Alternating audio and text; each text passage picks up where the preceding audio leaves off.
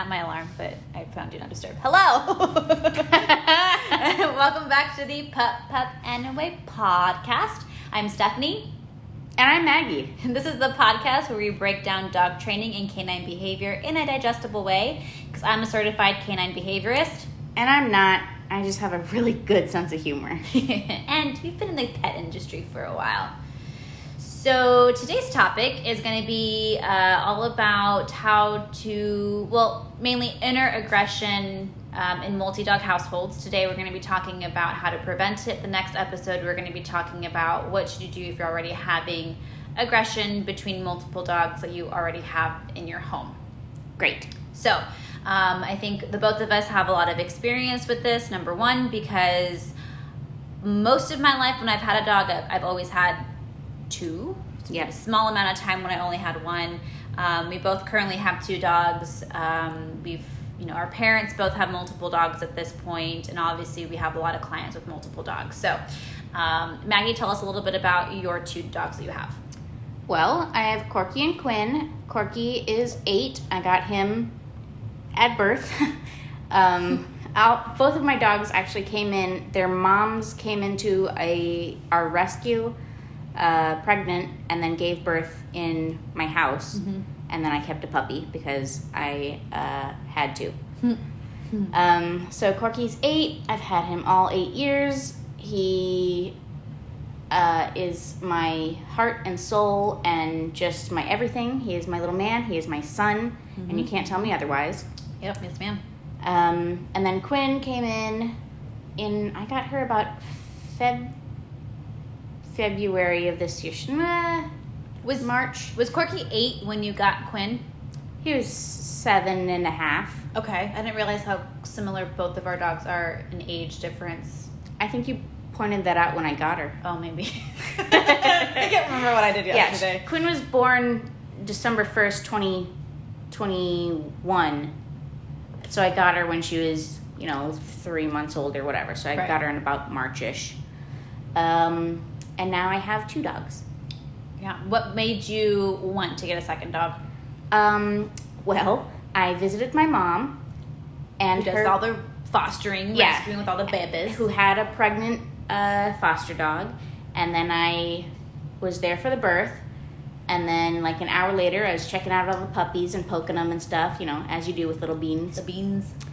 And um, most of them, when you picked them up, they just kind of squirmed and they wanted to find the nipple and all that stuff. And her, when she, I got a really weird image of the puppies trying to find your nipple. no, not mine. I know, I know, I know what you meant. now everybody's gonna picture my nipple Sorry. Um, and she, the, and one puppy just kind of curled up in my hands and sat, just was a bean in my hands, completely still. And I was like, oh, oh no, oh my god, I this feel is something. incredible. this is what's happening. And I was like, wow, that was something. And I put it away, and like a week later, I visited, and she was just always the best one. Mm-hmm. So we had this connection, mm-hmm. and I needed her. Mm-hmm. Um, and I struggled a long time with like, oh, but can I share my love? I love Yeah. Corky so much. I don't know if I have enough for both of them. Yeah. What if I? Oh God, I don't know. Am I financially responsible? Am I emotionally responsible? Am I grown up enough to have another dog? And um, when they became available for uh, putting deposits down, I actually told my mom like, no. She had asked me first. She was like, she knew I loved this puppy. Uh, she said, "Do you want to put a deposit down?" And I was like, "Oh my God, uh, no." And I ended up refusing and or declining. And uh, somebody else put a deposit down, and I was like, "Okay, it's for the best." No, wait, I changed my mind. And she was like, It's too late. Somebody else put a deposit down. I was like, Okay. Well, I'll just be heartbroken forever. That's fine. And and I think I said out loud to her something like, Well, if it falls through, you know, I'll be here. And a few weeks later, they ran into some situation where they didn't want her anymore, couldn't have her anymore. And uh, so fate dropped her in my lap. What, what was it that your mom texted you? She said something like, you have a life decision or a life changing decision to make, and you knew exactly what she was talking about, Yep. and you were like, "Yes, she is mine." Yep, it had been weeks since we had spoken about it because she had a family, all of that. You know, I I had almost moved on in the best way I could, and then out of the blue, she texted while I was at work or something and said, "You have a life changing decision to make." And I said, "I want her. I'll take her." So for you, it was more because you you just happened to create a connection with this very specific dog yeah, because yeah. your mom was fostering her as she, you saw you saw her be born and raised and grown growing up, and you created this. You weren't like actively looking for a second dog, Right. Got it. Um, I I had gotten my own house uh, a few months earlier, three September. a few months before. Yeah. Anyway, um, so it had crossed my mind that like, oh, I have more room now. I don't have to pay a pet rent. Mm. I maybe I'll start like fostering. Uh, I was looking at fostering dachshunds for the dachshund rec- rescue because I've always wanted a wiener dog. I know how much you love the wieners. Um, oh my goodness.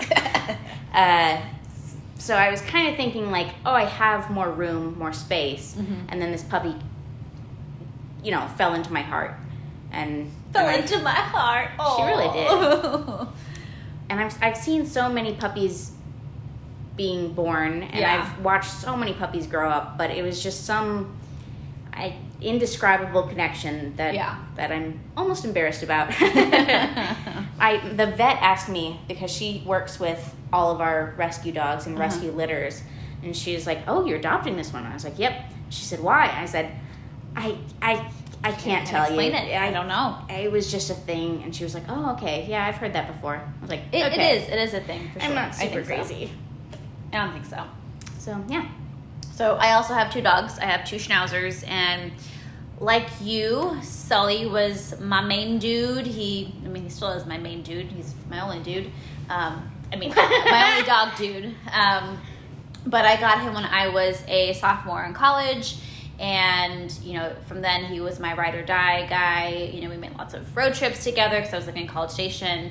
Um, I was itching to get another dog because Sully definitely has his own anxieties that I wanted a demo dog. I wanted because I was doing a lot of like events and stuff where I was tabling. Um, I had you know I was marketing for the business when it was first starting, and I would see other businesses that they would have their dogs that they would take, and they were having them do cute tricks and whatnot.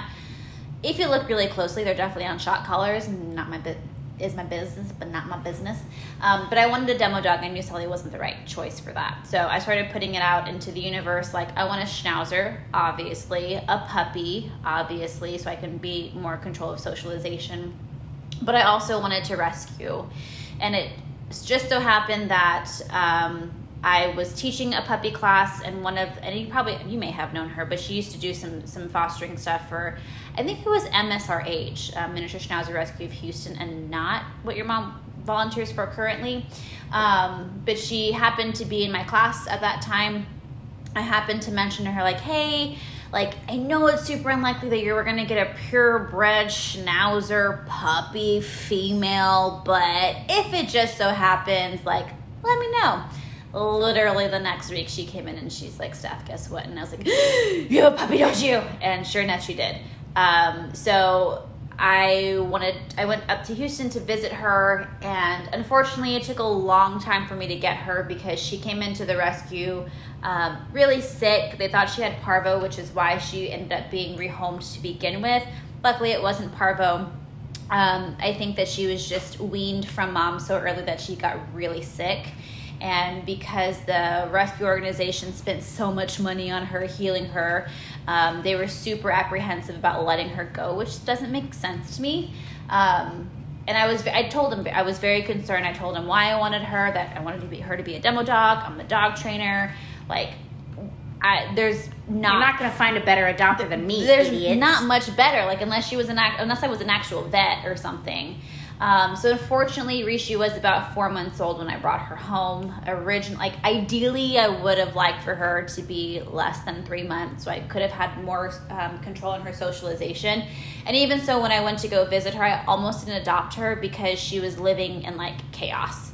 Her foster mom had at least eight other schnauzers and they were all great, but just like the environment was so chaotic. Rishi was literally running around the room, dashing from one side under this piece of furniture, and then fleeing out, and then going into that piece of furniture. And it was just like a lawless land. And she was barky. Oh my gosh. And I, I was like, if I take you home with me, I am never going to fully break you of this habit. And people are not going to think I'm a good dog trainer. so I sat with it for a while. And obviously, I decided to get her. Her name was Mia originally. Now she's Rishi. Um, but she was, Sully was eight when I got her. So your dogs are kind of along the same age as, as mine were. Um, and uh, so, yeah, I, I definitely did have like a reason and a goal for her. And I think this kind of goes back a little bit to what we talked about uh, a little bit in that socialization, uh, well, the daycare episode, but when we mentioned socialization and puppy socialization, how people almost kind of feel like they can make, they can create a dog and they can create what type of dog it's going to be. Because I had very high expectations for her. And she has let you down all over the place. Is she a demo dog? No. She gets very, I mean, kind of yes. I mean, we've been on SA Live six times now, and she does fantastic. But uh, you know, walking into a dog event when she sees dogs, she gets really excited. It takes me about five ten minutes to calm her down. So I mean, she could do great, but I mean, whatever. So um, yeah. What did you have any concerns like knowing Corky's uh, temperament? Did you have any concerns when bringing in an additional dog? Yeah, I, I had some because Corky is generally not a dog social dog. Mm-hmm. Um, but because he was like old enough that I knew him very well, I know what he's capable of and like he, he's lived in my mom's house who has always fostered dogs. So yeah. he's met and got along fine with lots and lots, like hundreds of dogs because they just come through one or two at a time. Um, but I know he needs proper introduction and time to get used to them and like i just have to make sure to hit his key um i don't know needs yeah. for what i i've lost my train of thought was, was it point. requirements like like for Sully, i know that i was gonna have a okay with Sully, i knew that he was kind of social. He grew up in a daycare environment because I've been working in daycare since I got him. But I also knew that by the time he was eight years old, he wasn't as openly social as before because he's mm-hmm. by this point technically, you know, a senior. Um, and he doesn't love puppies. He doesn't love puppy energy. But I also know that I was going to be more successful bringing in a female versus I knew that too. Yes. So yeah, is that, is that what you kind of mean? I I I don't know if it was on the top of my brain when I was doing it, but mm. uh, now looking back, I'm like, yeah, he obviously gets along with females better. He gets along with smaller dogs better. Um, just I when I introduce him to dogs, I know that it should be one at a time. It should be in a neutral environment. Yeah. It should be um, his like a lot of him controlling the situation but not in an unsafe way. Like if I give him too much power, he'll take advantage. Like if we introduce in his home, He's like, yeah. nope, this is mine. You're dead. Yeah, you did. Uh, so I have to neutralize some things mm-hmm. so he can have the the just the ideal More introduction. Success. Yeah. How did you introduce them? Um, I think I probably when she was like a week old, I shoved him in her face. I shoved her in his face before he even knew that you were going to be grabbing her. Yeah, I he I just bring him to my mom's house every time I visit, so. Gotcha and then I get excited about showing him puppies, even though he doesn't care. Yeah. And usually the mom dog gets mad at him. I'm like, no, he's our friend, and she's like, ah. I'm like, no, but he's my baby. He won't hurt them.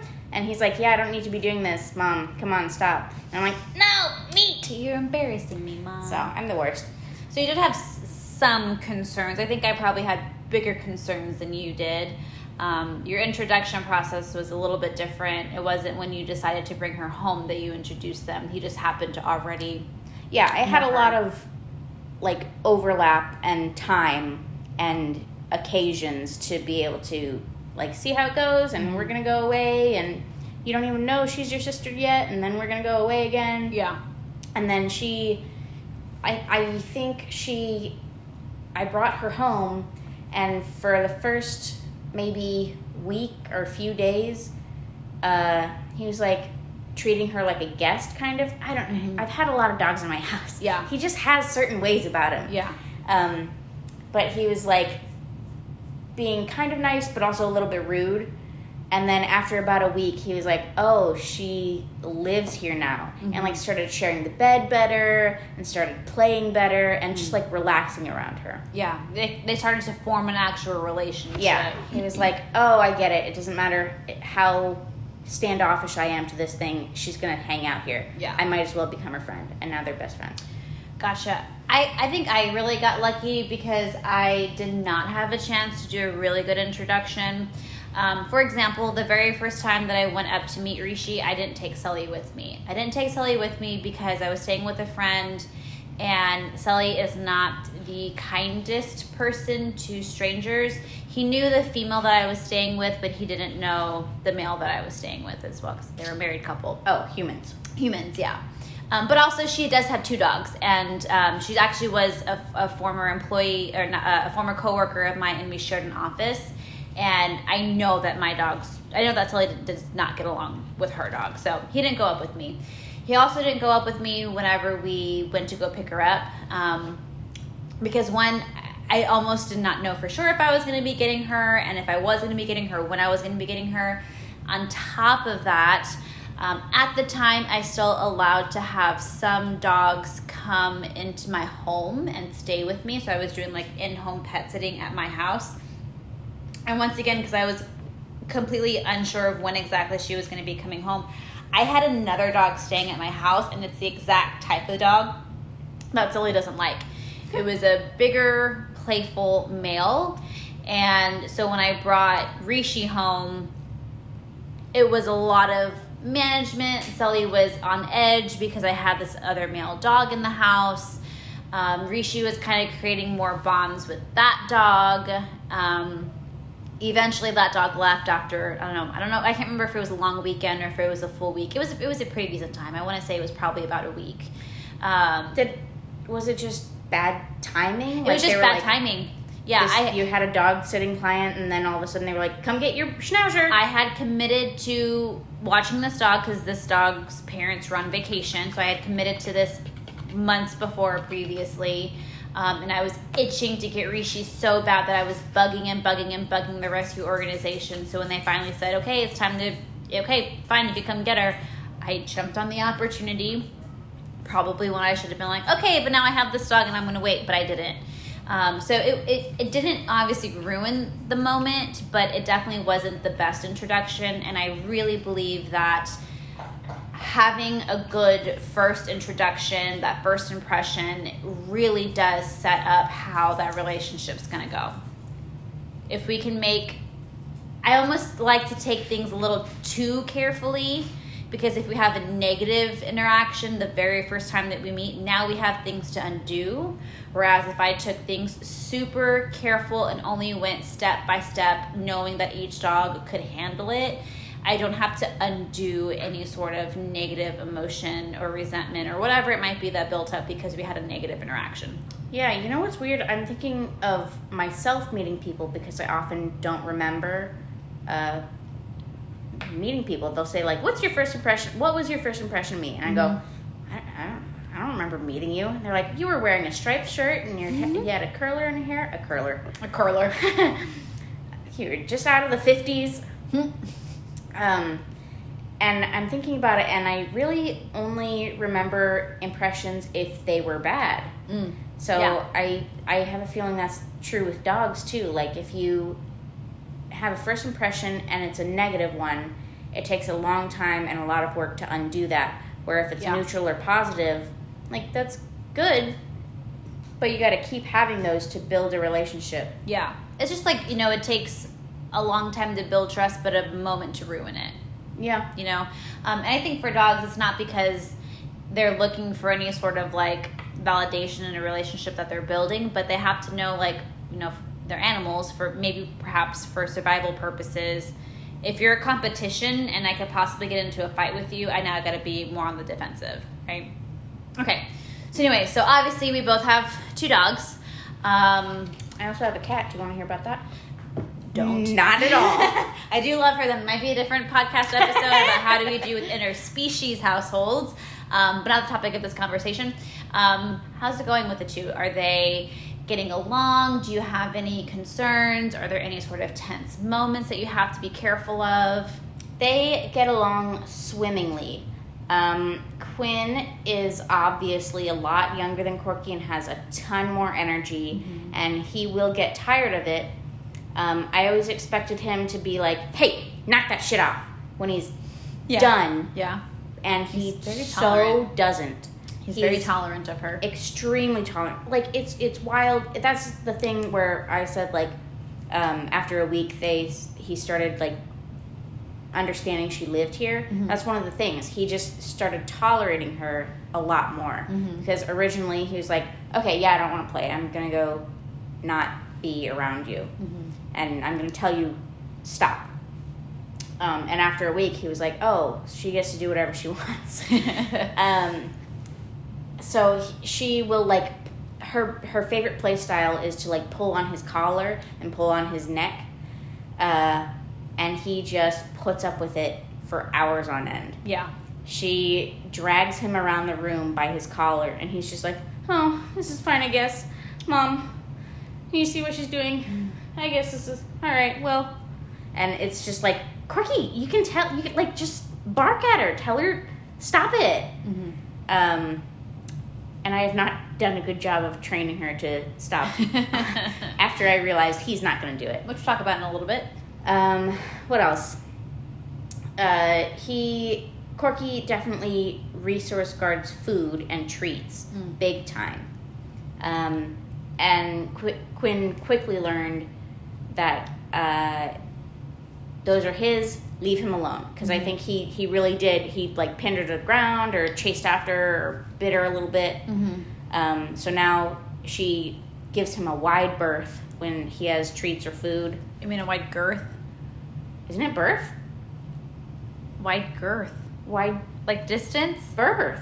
Wide berth? We'll have to settle this on somewhere else. Oh no! I've always thought it what was the fuck is a wide berth? wide. Oh, that kind of berth. Am am I wrong? to avoid or stay away from something. Okay, no, you're totally Oh my gosh, you scared me. no, you're totally Is right. wide girth something? Now I'm afraid to look at wide girth. the, girth. the girth of an object is in its width or thickness. Has I mean, the measurements around its circumference. I think both could probably. But I don't think that's a phrase. I think it's wide berth is the phrase. Huh, okay. Well, Gi- give eh. a wide berth. No, you are right. Oh.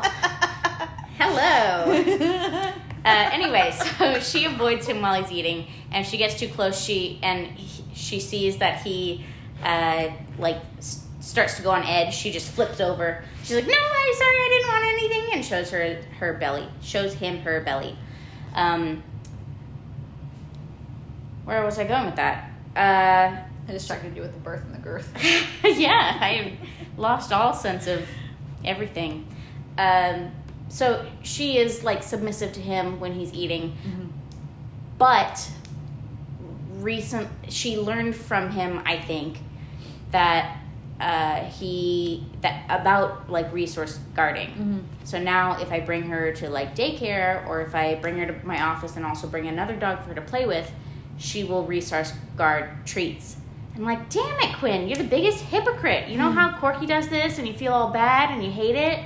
You're doing the exact same thing. Dogs, I find, are the biggest hypocrites. Totes my goats. Um, and oh, I guess this should have gone on earlier. Uh, Corky will get tired of Quinn playing 100% of the time, all the time, as Energizer Bunny, because he's old man. mm-hmm. But if she's gone like for hours or all day, I bring her to work. When I bring her back, he is so happy to see her.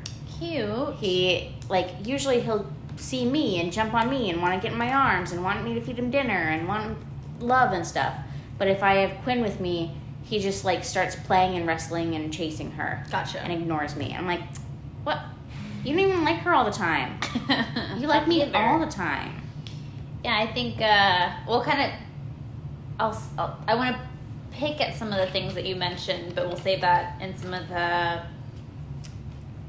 what not to do's. For shit. Good, good, Uh, good. um, or at least just kind of have more conversations around it. I've done um, everything wrong. I know. it. My, my two, um, I would say 99.5% of the time are fantastic. Mhm. They love to play. I love to see how Sully has like become a younger dog because he keeps up with Rishi. Oh, yeah. Um, she just brings more youth to him, you know, Yeah. and, and I just absolutely love it. I think for me, the the biggest things that I see, I, actually, it's really only one, and it's only been somewhat coming up.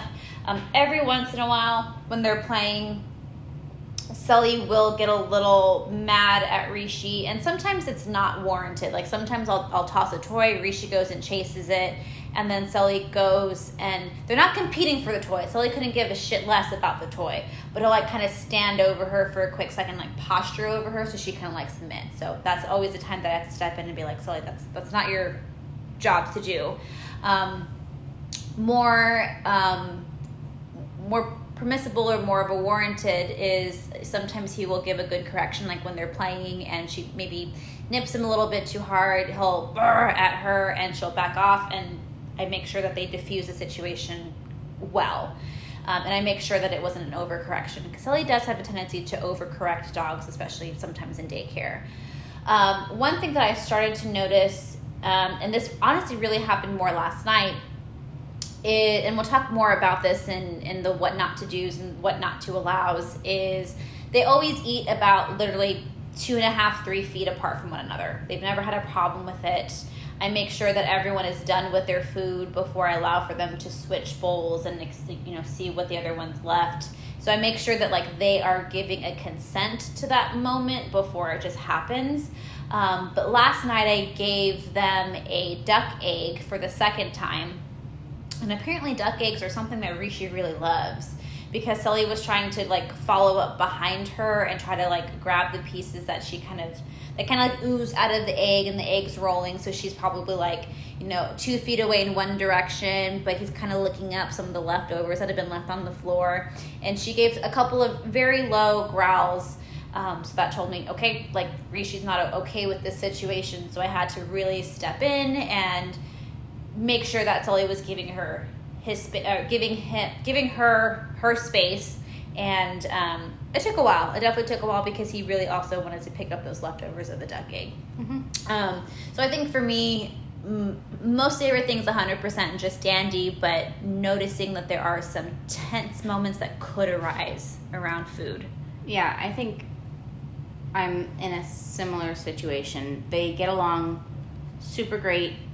I'm sure I would pick up on more if I were trying to pick up on more. Like when Corky goes and starts eating Quinn's food, I'm sure I could, if I had the perfect trainer brain, I could point out, like, oh, well, Quinn is feeling this and Corky is doing that yeah uh, or when they're playing and Quinn grabs onto his collar or whatever, I'm Mhm. sure I could pick at like what's happening more. But in my mind, like they don't fight, so everything's great. Yeah. We'll talk a little bit more about that in a little Yeah. bit too. So I, I guess let's talk about for those of you guys who are considering bringing in a new dog um, into the household, whether it's the second, the third, the fourth, the fifth, whatever it might be, um, or maybe you've just brought in a dog and you kind of want to make sure how can I make sure that things are going well. The first thing, once again, is introductions, making sure that the the first time that they meet is actually a pretty good. Let's set them up for success. Um, biggest pointers that I have one, try to find a neutral space. Is it always possible? No.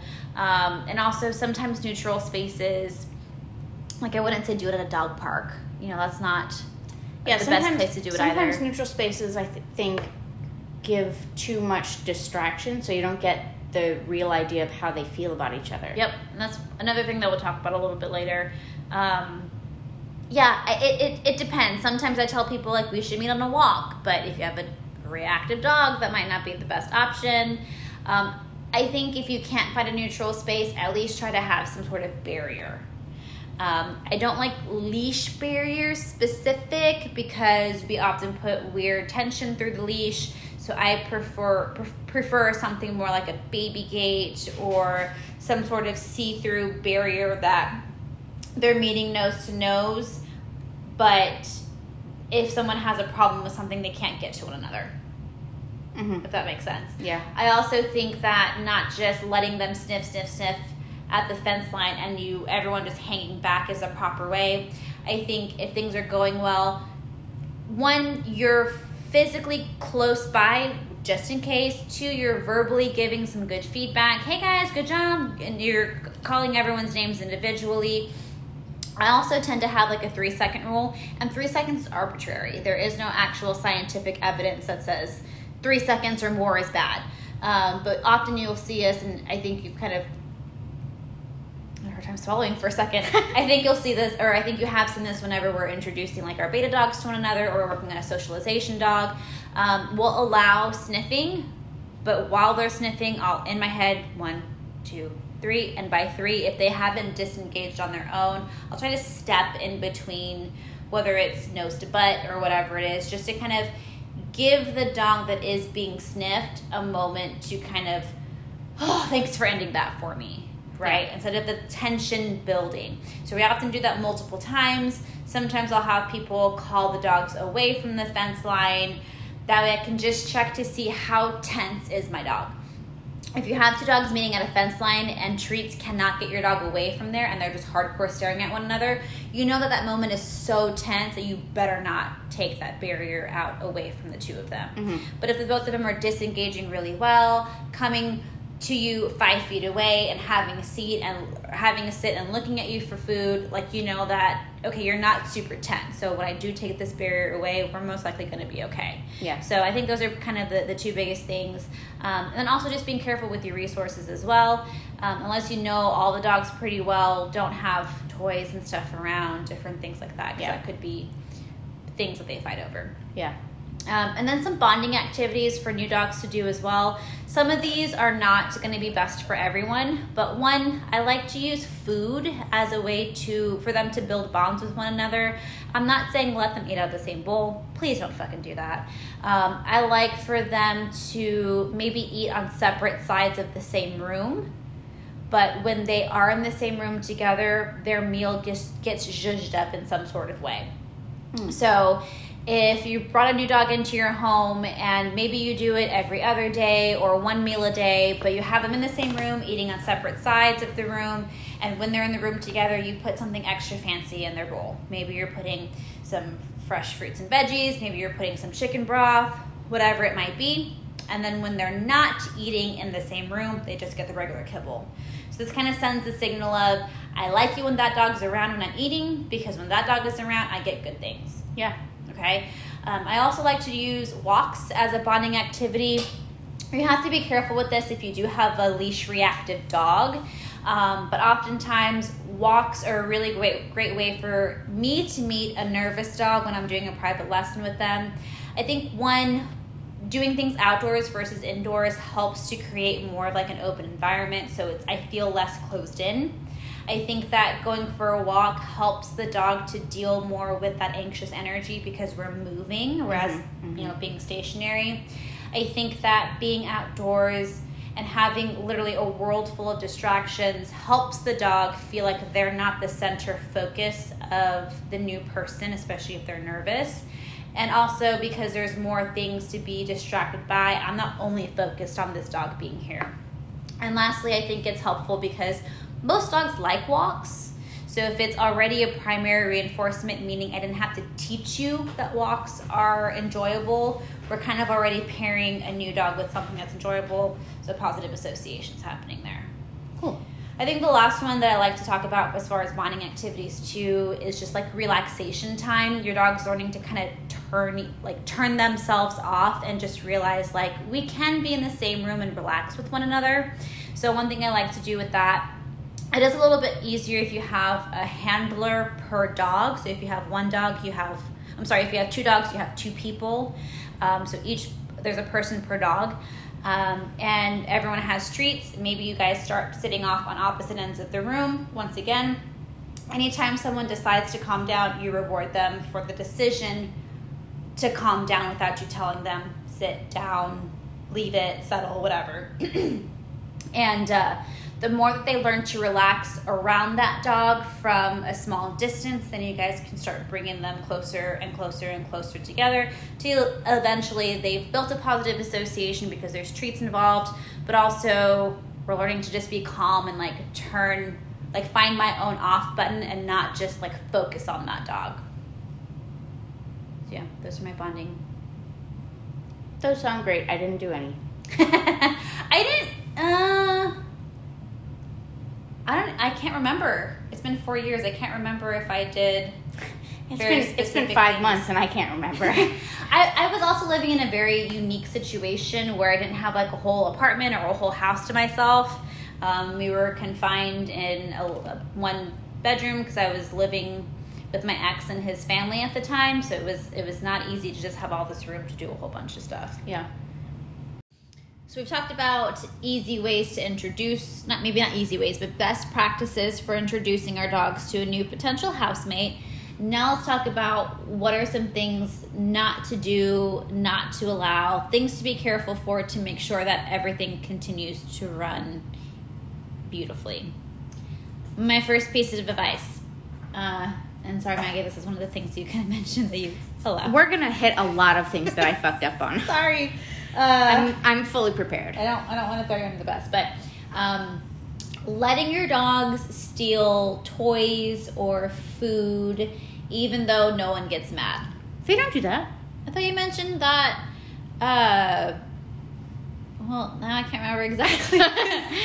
they ate, but uh, Cor- Corky Corky guards his food.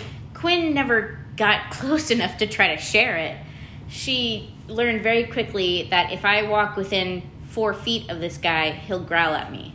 gotcha. Okay. So we and I've. I've always Oh, known was that it he's toys. Was it chews?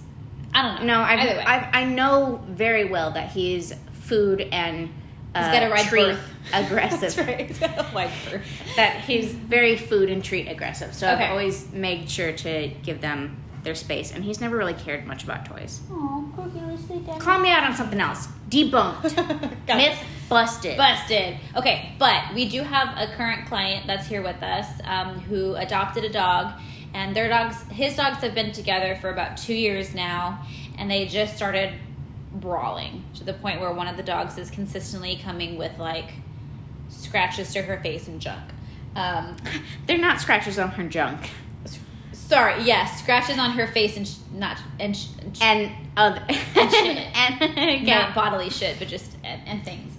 Bad. It's just bad. Okay, just trust me when we say it's bad. My poor baby. Um, so I had a conversation with him, and one of the things that he said was dog number one, who's the one who's always getting beat up now, dog number one would always go up to dog number two and just take the toys from dog number 2 Mhm. right?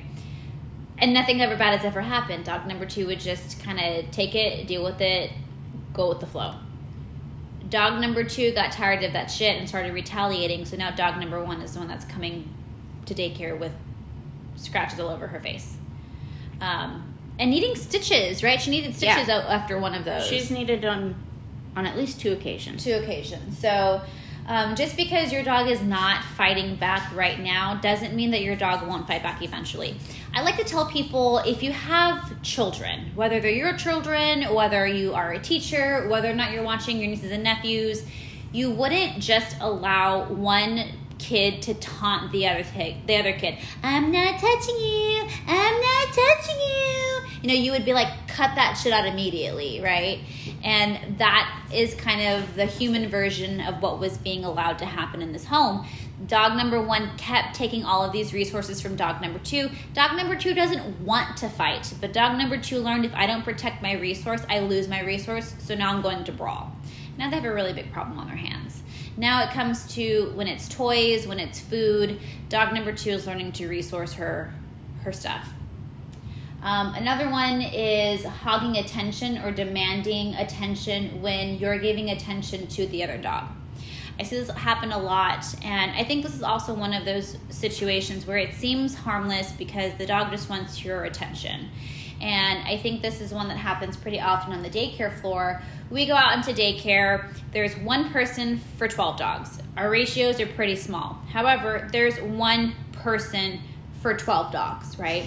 And some of these dogs really love. How many people is that for? How many dogs? 12 dogs. Okay. Um, and I think that some dogs really appreciate and really value human affection and attention. So if it's not uncommon for, I'll just put me in this situation. I'll be in daycare, I'll be giving one dog attention. So I bend down, I'm loving on them, I'm kissing on them, rubbing up all over them. And it looks like, you know, another another situation, dogs some dogs will come flocking over to us, right?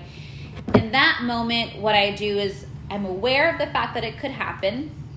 And while the other dogs are inbounding toward us, I'm already putting my hand up like in a stop stop hand motion, stiff arm, and almost like right to the dog's face from anticipating that they're coming in. So I'm using my arm to draw a boundary to protect the boundary of the dog that I'm currently giving attention to.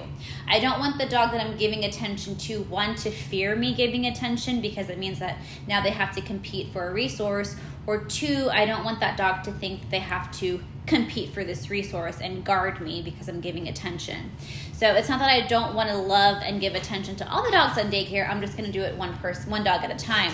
And I think that's another really big one that a lot of people need to watch out for. If you're on the couch giving attention to a dog, and here comes trotting in your other dog, and they see that you're giving out attention, attention is a big resource. They want to be part of it. And if they're constantly like moving, like their body in between you and the other dog, or they're put like putting their head underneath your arm to get them to get your arm off of the other dog. Those are all ways that your dog is demanding attention and creating your attention to be a resource. So step up already before that even happens and draw that boundary whether it's with your arm or you're already turning your back towards the dog that's coming in and just let your dog know when this dog is getting attention that behavior from you is not going to be rewarded Does that also uh, condone is a good thing? what do you mean Con- the word condone. Does that also reward the dog you're initially giving attention to for they're not doing guard? anything Okay. they didn't growl first Okay. And that's the point. Don't leave it up to the dog number one that you're giving attention to for them to have to be the one to say, I'm not okay with this dog constantly stealing my attention. What if they do get? What if you miss it and they do growl? then attention something? stops for everybody and I'm walking away. Okay. No more attentions being, I'm not getting mad at the dog, dog number one for having that reaction. I'm not getting mad at dog number two for coming in and making that situation happen. I'm removing myself as a resource and I'm taking myself completely away. Okie doke. Make sense? Yep. Cool. Uh, the third one is don't leave anyone attended for a while. And until we know everyone's dynamics and relationships and the ins and outs of that relationship, you should not be leaving your dogs alone when you're not home supervising. Um, this means that we have our kennel situation set up. This means that we have dogs in different rooms. You're managing, you're separating, just because in the very beginning we don't like there there's still nuances to their dynamics and their interactions. They're still developing a bond. They're still developing that trust. So we can't fully anticipate that everything's going to go fantastically when you're gone. I think even too even if things are going phenomenally phenomenally when you are home and things have been going 100% fantastic uh, like for three months or so you still need to be careful about when you start to take yourself out of that situation so maybe we have things like baby camera set up or facetime set up with a different um, phone or we have some sort of way to be watching our dogs when we're quote unquote out of the house and not fully aware um, or they think that we're not fully aware of the situation and i also think gradually increasing the duration in which they can be alone. Like, don't just leave for a full day and be like, well, they've been together for three months and nothing bad has ever happened. Start off slowly first, short durations, and then build up from there. Yeah, that makes sense because if like dog behaviors change leaps and bounds depending on the situation and the people surrounding them and the environment and everything. So as soon as you leave, you're old dog could, could suddenly, re, you know, consider like, oh, mom's not here, I'm gonna beat the shit out of you. yeah. Or you know, probably not that. yeah, dynamics change thought when, process. when you're not there, for sure. Um, the next one is watch for new behaviors around new resources because resources will change in value the more a dog has access to them. So, quick story about that. We currently have a foster dog who is in a different foster home right now. He's been there for three days, four days, Oh, I was gonna say one a week, or two. one or two days. You know, a, a small a small amount, amount, less than a week, right? Um, and uh, we've seen some resource guarding problems with people in our facility before, and now he's in a home with a different dog. His foster parents are saying things have been going fantastically. They've been playing, they've been getting along really well. This situation came out of nowhere. And I think that, and it, and it came from uh, the dog is who is the foster is now resource guarding the people against the dog who was originally in the house. And i think that now has been because these people have been caring for him for a few days. They've been a resource of food and affection. That now they are a higher value to this specific dog than he was two or three days ago when they weren't fighting over the specific resource. So, the more valuable a resource becomes, the more of a probability that we have to resource guard. Also, whenever you have, you know, a new dog in your house, you guys are experiencing a lot of new things together, right? Maybe that one plush toy, like Quinn is wants to show off, um, maybe that one plush toy, all the plush toys don't have any value, but that one time that you bring in that fun rubber toy, well, it's still a toy, so you're not anticipating anything to happen, but I don't know, because it's rubber versus the plush toy, maybe it's more valuable to that dog. So when you have a new dog in your home, make sure that any resource that you're introducing is another opportunity for you guys to be managing, guiding, being a leader in, um, making sure that everyone's doing what they're supposed to be doing, but also that it could potentially be the resource that causes resource guarding. Yeah, always be on the alert. Be on the alert. Um, let's talk about okay. This one you did mention um, rough play or one-sided play. Okay, yeah. Okay. Um, so you kind of mentioned that when your two kiddos play, for the majority, I feel like they definitely do interact with one another. It's reciprocated. We're going back and forth, but then sometimes Quinn will grab a hold onto Corky's collar and just kind of try to yank him around. And you kind of mentioned that he kind of has this look of like, "Mom, help." Yeah. Yeah. Um, And tho- I'm not very helpful. I think those moments too, um, and this kind of goes along with the next point, which is don't allow your older dog to be the teacher. And when I was kind of laying out this outline for you, Maggie, you kind of mentioned like, well, don't we kind of want our dogs, our older dogs, to teach like puppies how to play, right? Because it's That's easier kind for of a a dog. little bit what we look for in daycare. Yeah, but not every dog is suited for that. No, yeah. Like Sully would make a terrible nanny dog. So would Corky. Sully's gonna overcorrect a puppy for just looking in his direction. Yeah. Uh, but when it comes, I think it's also one thing for it to happen in short interactions, and I don't have to live with this dog versus I have to live with this dog, Mm-hmm. right? Um, and Corky seems to be handling the situation really well. But I also could see this becoming one of those things that we talked about in the beginning, as if this is a resource guarding situation where Quinn is constantly taking things from Corky and okay, it's fine for now, but one day it's not going to be okay. Mm-hmm. Whereas in this play situation, the play seems to be fine. Corky's not getting too upset. He seems to be okay with it, and it's hard to tell. Like I can't ask him, Corky, how do you really feel about this this situation? Do you feel like you're just gonna like just break Snap open? one just, day? Yeah, just snap that one day. I can't. I can't figure that out. Um, and sometimes you might be overstepping as more of a unnecessary precaution. Mhm. But I think, oh, she's getting sleepy. But I think uh, it's better to be overly cautious once again because it takes a lot of time to build trust, but a second to destroy trust. Yeah, I I feel like there must be a short circuit in my brain or something, because I I keep thinking like, if he does snap one day and tells her off, that's good because then she will know, oh, this isn't cool, and it's Mhm. not cool. Mm-hmm. So I'm still having trouble when that. when is it okay?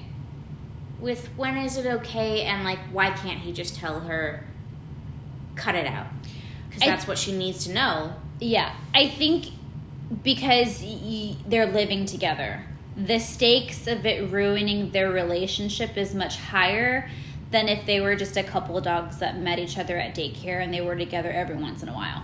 but also wouldn't it be better because they're living together to know each other's play styles know each other's limits like if he says okay when you pull on my collar nonstop and i'm no longer feeling it i want that to stop and i'm imagining this as a business conversation Yeah. they sit across from each other at the table Yeah. say so when you pull on my collar Yeah. I and I stop reciprocating, that is when you should stop. She goes, ah, yes.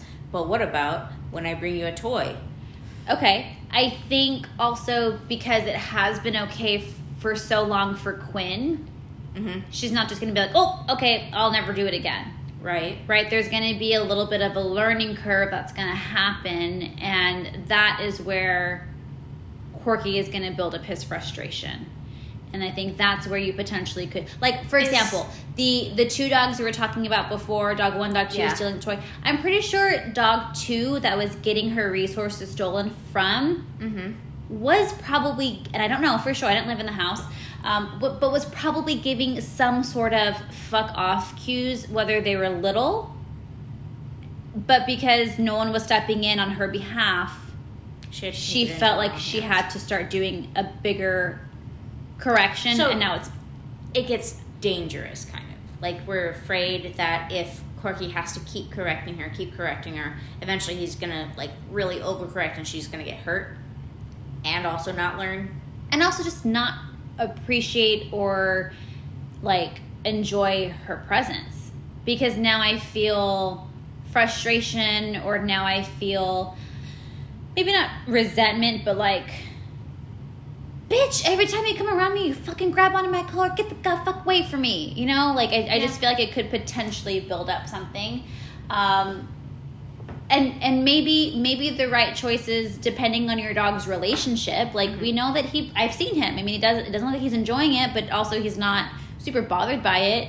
So maybe once you start to see some sort of distress signal maybe that's when you decide to step in Mhm. you know? But i think and i think you're more aware of what those small signals might be whereas most people are not going to be aware of those Right. because it's worked for so long Right? right? So I mean, maybe I do give you a little bit more leeway. Like once again, for example, my dogs uh, with Rishi growling at the duck egg that I gave her, right? Um, because they've eaten so well together for so long, I stay around them when they're eating. But I was washing dishes. I heard a growl, and I was like, "Oh, okay, this is the moment. This is the moment that I got to be make sure that I got to be stepping in and make sure that everyone like I'm going to be drawing that boundary." Mm-hmm. because well one sully i think he's going a little bit deaf so he can't hear rishi's growls but he definitely kept trying to get in and maybe that's the difference between what i'm kind of talking about and what i've experienced and what you two are exper- or what you three are experiencing is rishi already started to draw that boundary by growling and then that's when i started to step in.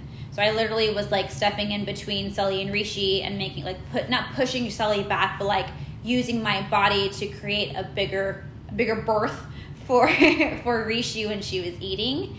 But he still kept trying to go back multiple times. And so anytime he would i would sully stick my hand in and i'd move him over.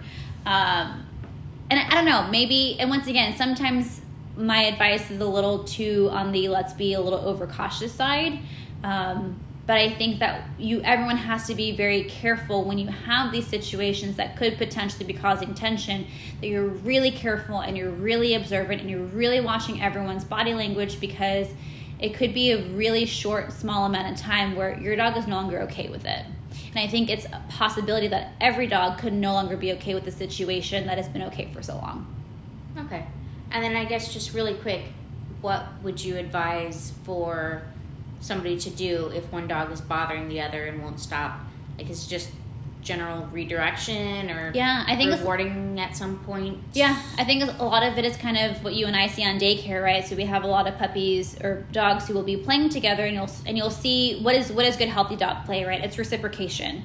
it's okay, you're on top, I'm on top, I'm chasing you, you're chasing me. If you're biting me, maybe I'll turn around and kind of give back that playful style. But sometimes I'll start to see one dog like over try to grab onto a collar or a neck area and the dog who's trying to be grabbed onto completely like keeps juking out of the way little by little so they're not turning back towards the dog and reciprocating in a sort of play response that's my cue to step in, grab onto the dog who's being a little bit more of the antagonizer, and give the dog who's more or less the not quite the victim, but you know the victim in that moment to see what do they do in response, right? Mm-hmm. Do they take that moment to oh, thank God and like move away from us? And if that's mm-hmm. the case, okay, I'll redirect the dog that's being more the antagonizer and the instigator, or does that dog? Oh no, I liked it, and then you see them coming back to do more, and once again play is so it's so ever changing and ever so fluid that it changes second by second moment by moment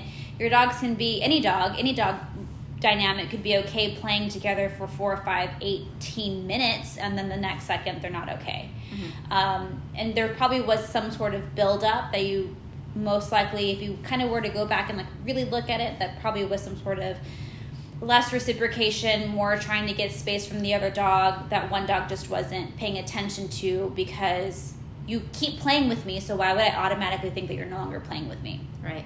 So I think redirection, um, or also when you see the dog kind of back off, is a good chance for you to be like, oh, good job, kiddo. Like, I really like yeah. that decision. Um, so that way, eventually, they're making their own decisions. You're not having to constantly be vigilant over them. And by redirection, you mean just like finding a different activity for that dog? It depends, yeah. Sometimes we'll, once again, grab a collar, walk them away from the other dog. Um, sometimes it's just getting space, and then some dogs will give up depending on the age of the dog, I think is really important. Um, maybe giving something to distract the dog, so here's your own toy, or okay, you're being a little bit too much, let's give you a break in a kennel, or here now everyone has their own shoes, so now everyone can kind of be on their own separate areas enjoying something to keep them occupied. Cool. Various redirection activities. Have lots of different, yeah, methods. Um, so yeah, I think just to recap that the other one, don't allow the older dog to be, and I guess maybe be the only teacher. Um, I think that we often miss, we as humans often miss a lot of opportunities to step in on behalf of our dogs. Mm-hmm. Um, oftentimes, I have a lot of puppy parents who have like a rambunctious dog, and I see an interaction where the rambunctious dog is kind of overwhelming slightly a different dog and the owner of the dog who's being kind of overwhelmed is saying like they, they might snap back and the owner of the rambunctious dog says, "Oh no, it's okay. He needs it." Like, yeah, what? Why aren't you stepping in in that moment to help train your dog a little bit? I do agree, yes, that dogs are the better teacher to other dogs, but not every dog, and it's actually a very small amount of dogs, are actually really great nannies to give appropriate corrections when fully needed and in the right amount of intensity. Mm-hmm. And especially when you have a puppy, like you don't want to just be putting your dog on any dog and hoping any correction's going to work because that can really set them up for failure as well.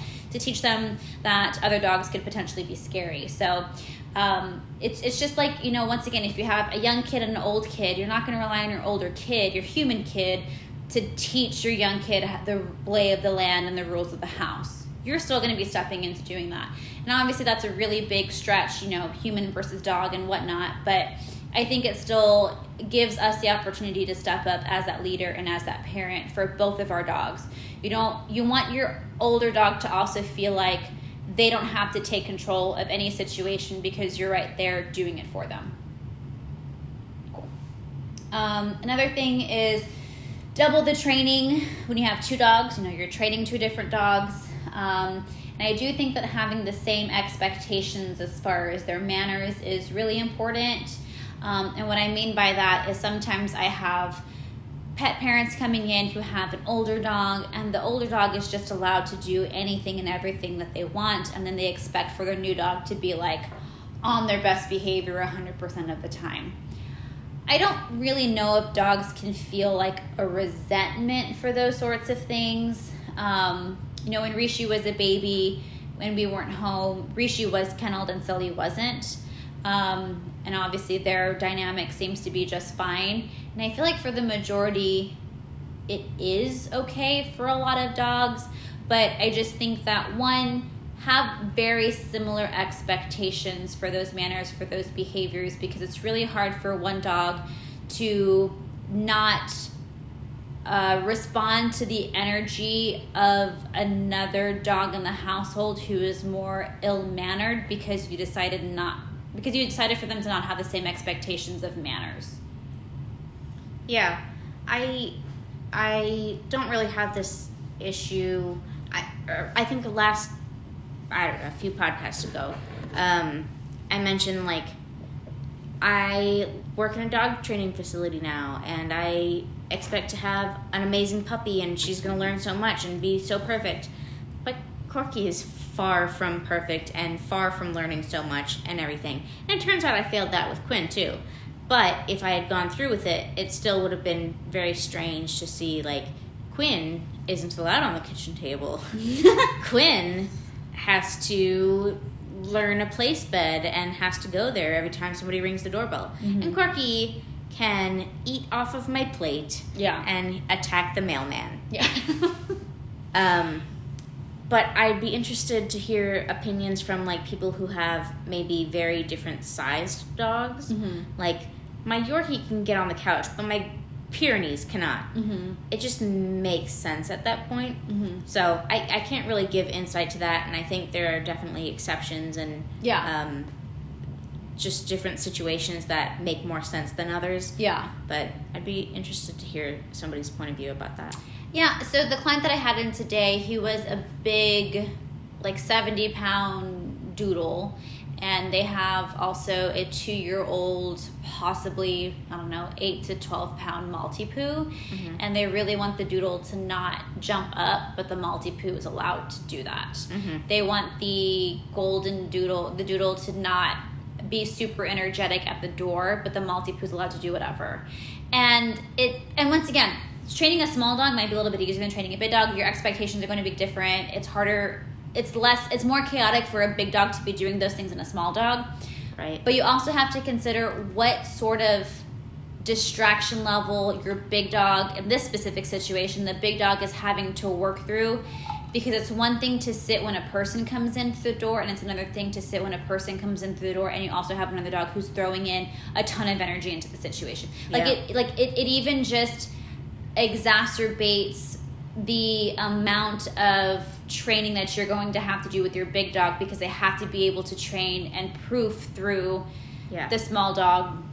Yeah, sure. I can go to my place bed every single time somebody rings the doorbell, but now I have to go to my place bed, and my sister is losing her shit. Yes. Are you kidding me? Yes, and I don't and I don't think once again, I don't think it builds resentment from the dog. It just makes your training goals not impossible, but it's 18 more steps that you got to build in. Yeah, I wouldn't say it's resentment. It's some sort of um, like more basic feeling. Like Yeah.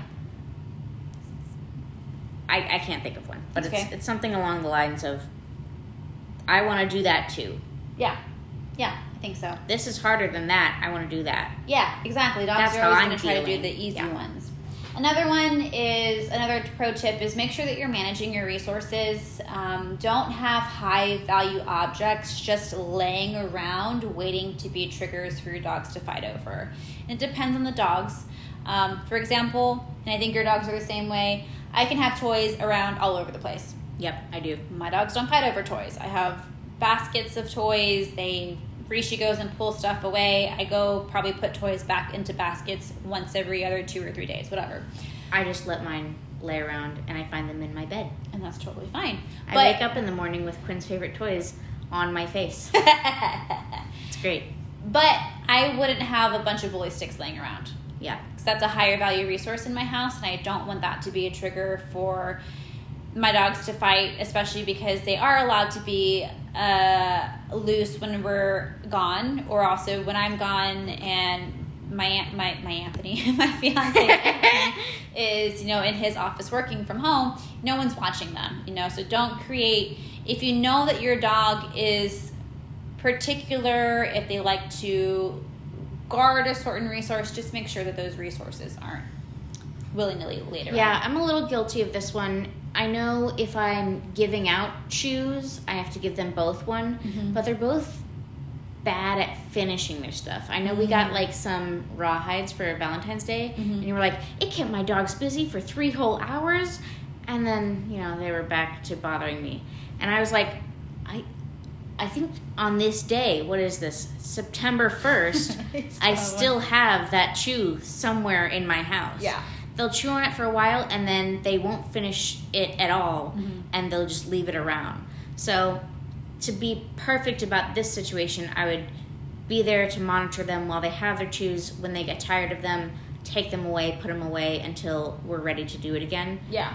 And I, I think I lean too heavily on they have figured out their, I'm just going to call it hierarchy Mhm. um, to where if Corky is chewing on something, Quinn gives him a wide berth, and if Quinn is chewing on something, she will give it up if Corky shows that he wants it. yeah. And I think, as we've talked about this whole podcast, I can guess that you would say that's probably not healthy.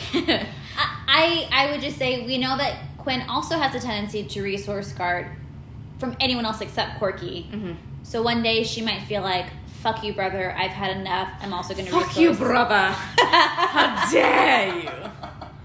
Et tu, brute? Et Super sad. Uh, but I'm also going to guard against you as well.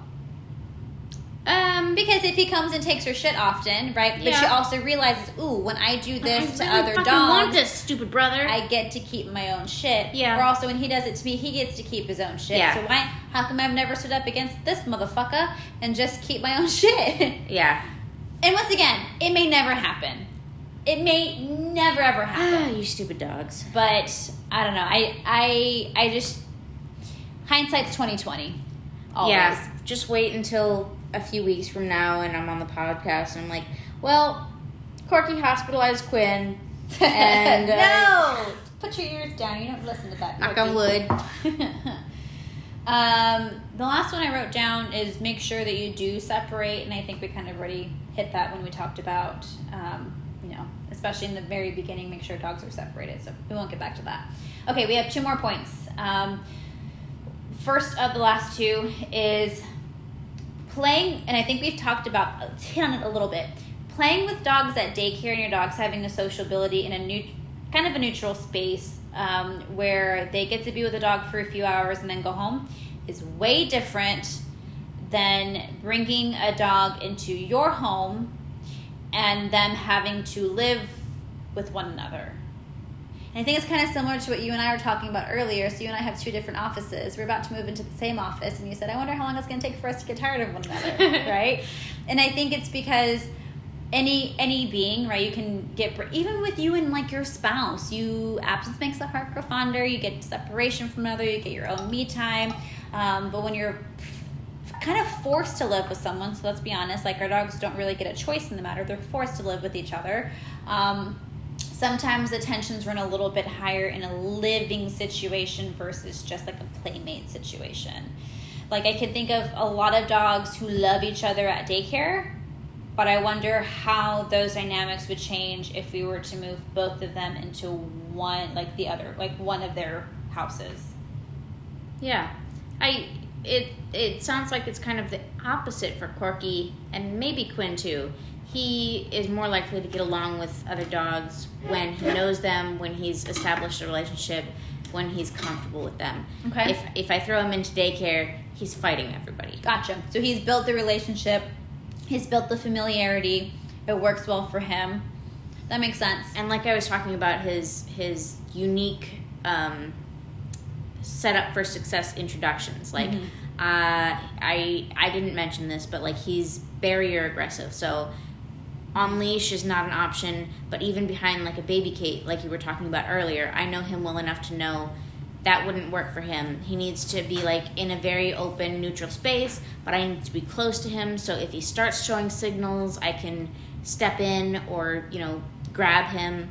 Um, I know he reacts really, really well to positive um, like encouragement. Mhm. I can't bring in treats because he's treat aggressive. Mm. But if he does something, or if he, uh, oh my god, I lost the word. If he doesn't do something, if he's being good for a split second, and I go, oh, good job, buddy. He's like, oh wow, that was good. I did it, okay, I did it. I'll- Okay, I'll, I'll, do more. that." I do more. He he reacts really well to positive reinforcement. Yeah. Yeah. Um, I had a point. Oh, so in I don't know For in Corky, daycare. it's different than that. Yeah, yeah, yeah. Yeah, he's he's a special little guy. And I think the majority of dogs, their relationships do flourish the more that there is a familiarity. But also, I don't know, I, I think of like my siblings, right? My siblings and I did not get along when we were living together. Once we stopped living together, our relationship got so much better. Oh yeah, absolutely. Yeah, and I would say, yeah, I can totally see how Corky's kind of the odd man out here because Ew, I touched your penis. don't touch that. It's It's, his. It Oh my gosh, you gotta stretch him out so it sucks back in. Ew. um, yeah, I think. I think there's probably three super super generic times in a dog's meeting. oh my god, words are so hard right now. Um, I think there's that very very first initial thing where Mm-hmm. they don't know each other, you don't know how it's gonna go, they don't know anything about each other. It's just kind of up in the air. Mhm. And then there's that okay, I know you as a friend. We get along. I love to see you at daycare. That's the absence make the heart grow fonder thing. Yeah. And then there's the stuck together all the time. Oh my God, you're getting on my nerves. I'm sick of you Yeah. thing. Yeah. Like three different levels of a relationship is kind of what you're talking Yeah, about. levels of a really, you know, words, better words. Better words. No worries. Corky, Yeah. Corky has that first one where it's like unpredictable, and I think I kind of hate you because I don't know anything about you. And he just stays in that until I make Quinn live with him. I think one thing that I, I don't know why I want to mention this, and I'm trying not to get us out into a rabbit hole because we should be wrapping up pretty soon. Um, but I think one question that a lot of people would ask about um, this topic is do we see gender, sex being a factor to think about when bringing dogs in together? Absolutely. I don't know what your answer is gonna be, like- It depends. Okay, I- obviously, everything depends on everything depends. I, if anything, and I and I hate to say this because I've had multiple females living in the same house together, but there's been a lot of research um, that says a female female dynamic has the potential to be more volatile than anything else. Than a I male- think male I remember you telling me this female. statistic. I don't even know if it's an actual statistic. I took this canine play uh, course at one point, and the instructor was like, "Yep, female versus female, always a higher chance of being volatile." And if I think about it, I just I, I know a handful of female female homes, and they've been fine. Yeah. Um, I think I also think it depends on altered status. Are they uh, altered or not altered? Right. Um, I mean, you and I both have a male female. My parents seems to have go male really male. well. I mean female female. Uh, and that nothing ever has been No. weird about that, you know.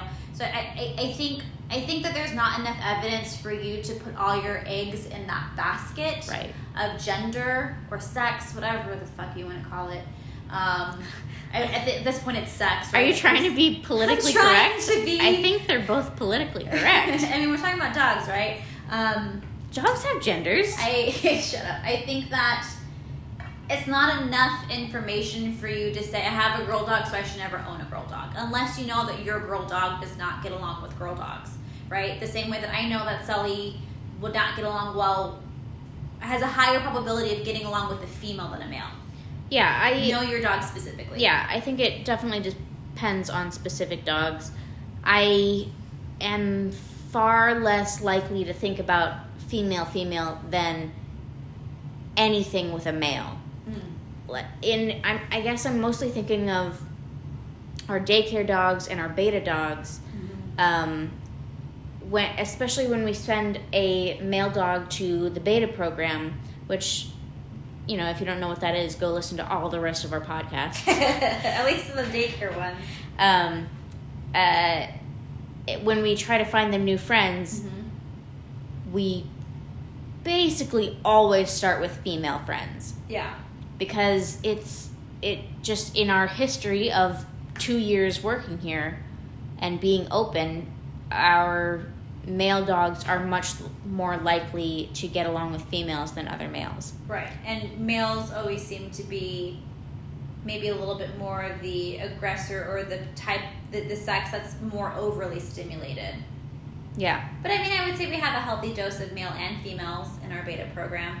Yeah, yeah. I I wouldn't say one or the other gets pushed into beta more often. Yeah. But when we have a male in the beta program and he's there for, you know, behavioral reasons, he gets overstimulated, he tends to not get along with other dogs, it's the males that are causing the issue that he's causing issues with. Yeah. And when we find That's other friends for them, it's females that we pair up and Yeah. males that we don't expect to go as well. And even the females that are in the beta program, we're still trying to typically find. If we're looking for a profile of what that dog likes to play with, it will most likely still be a female. Yeah, that's true. They would try to put them with. So I don't know. I just think it's worth having a thought around, but I wouldn't, like I said, I wouldn't base your decision off of that unless you know your dog specifically. Do some safe experiments. Yeah, figure out what your dog likes. Okay, last thing, um, and it's just the topic of like nature versus nurture, and I think we've kind of hit that multiple times. I have two schnauzers, right? Um, they're very different in very many ways, but they're also so similar in many different ways as well. And it's kind of hard to tell whether it would have. I do think that the way that they are is largely a part of how I raised them. But I also think that they were almost like predisposed, pre, Predisposed. predisposed to be for, for my nurture style to still turn them into what they are. Yeah. I have two black and white dogs. Yeah. uh, I would call them schnauzers or chihuahuas, but you know, they're just kind of what they are. Well, They're black and white. Um, and they have a ton of similarities and a few differences.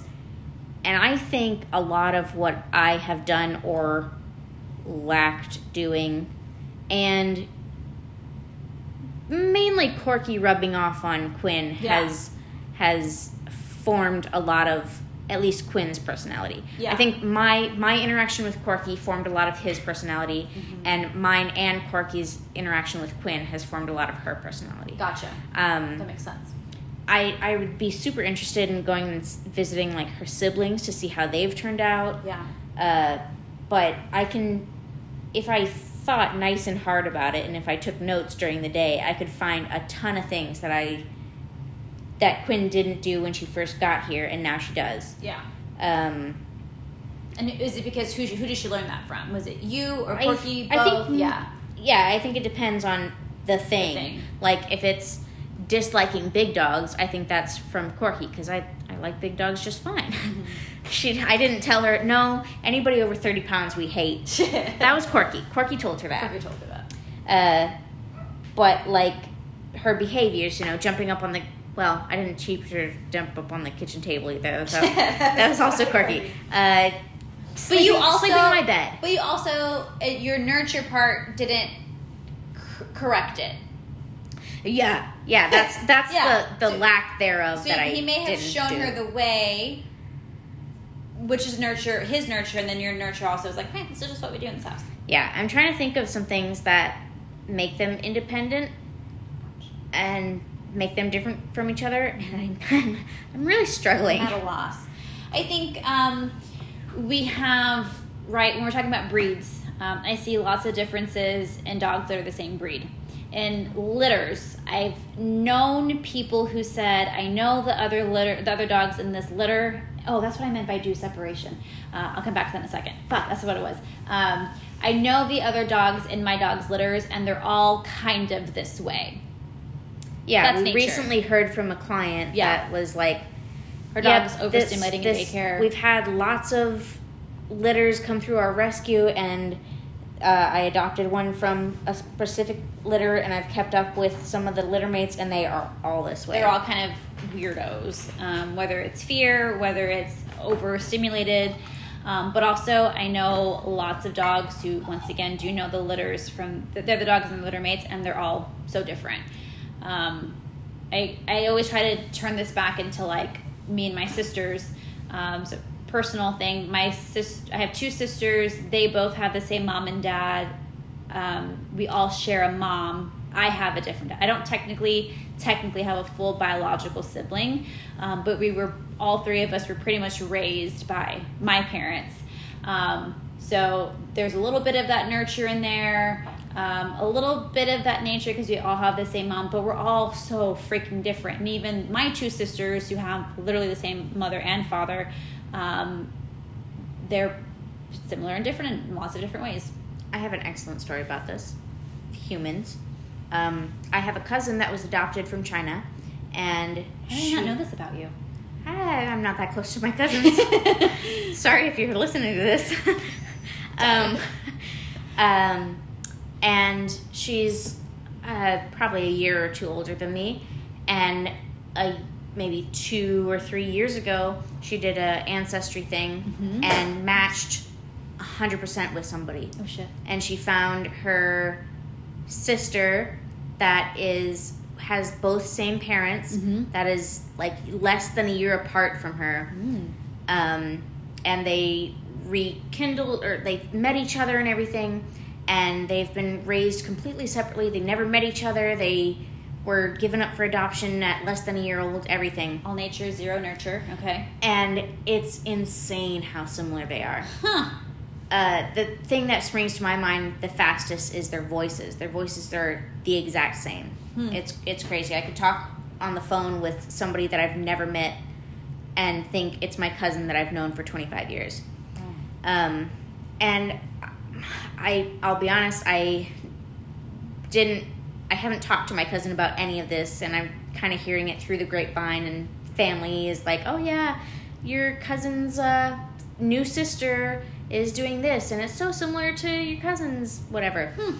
Um so if you talk to my mom, she'd love to give you the whole story because she she's very enthralled with all of this.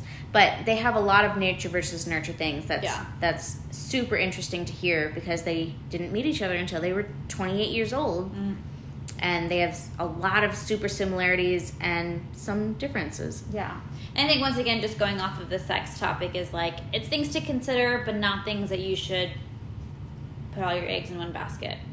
Right. Oh, of nature versus nurture. Of nature versus nurture, yeah. Like it's things that you should okay, that's kind of interesting and, and cool to think about, but like don't only think that nature versus nurture, nurture versus Yeah. nature is gonna win out. yeah. Don't Don't Just- give yeah. up on training your dog because they come from a litter that's kind of hard to train. Yeah. Okay, I want to backtrack really quickly, and then we're gonna get done. Oh, how dare you. Uh, I know the one thing that I said, the do separation, and in my notes I was like, what we talked about separating dogs before.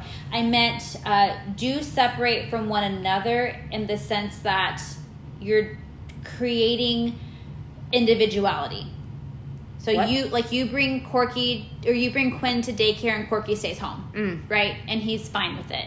He's not so uh, attached to her that he's having a freak out panic attack because Quinn left. Right. Um, my dogs kind of do a little bit of that, but I think they don't really miss each other. They're just like FOMO. Why, why did you leave? Like when I took uh, Rishi to SA Live, Sally cried for a little bit when, when we left, and I think he was just like, "But why not me?" Like I don't think he cared specifically about Rishi being gone. Yeah. I think he just saw me leave with her and just like felt left out and totally anthropomorphizing there. But do some separation, if, especially if you have dogs in the same litter. Um, from the same litter, Mm. make sure that you're not going to be accidentally creating that litter mate syndrome where they're so attached to one another that, because let's be honest, y'all, God, for, God forbid, and it's going to happen, but one dog is going to go sooner than the other. That has always terrified me. Yeah. So just make sure that you're doing little small things that they each have their own individuality apart from one another so that way they can still easily cope when when one leaves. Cuz like we talked about, our dogs have an 8-year difference from the other.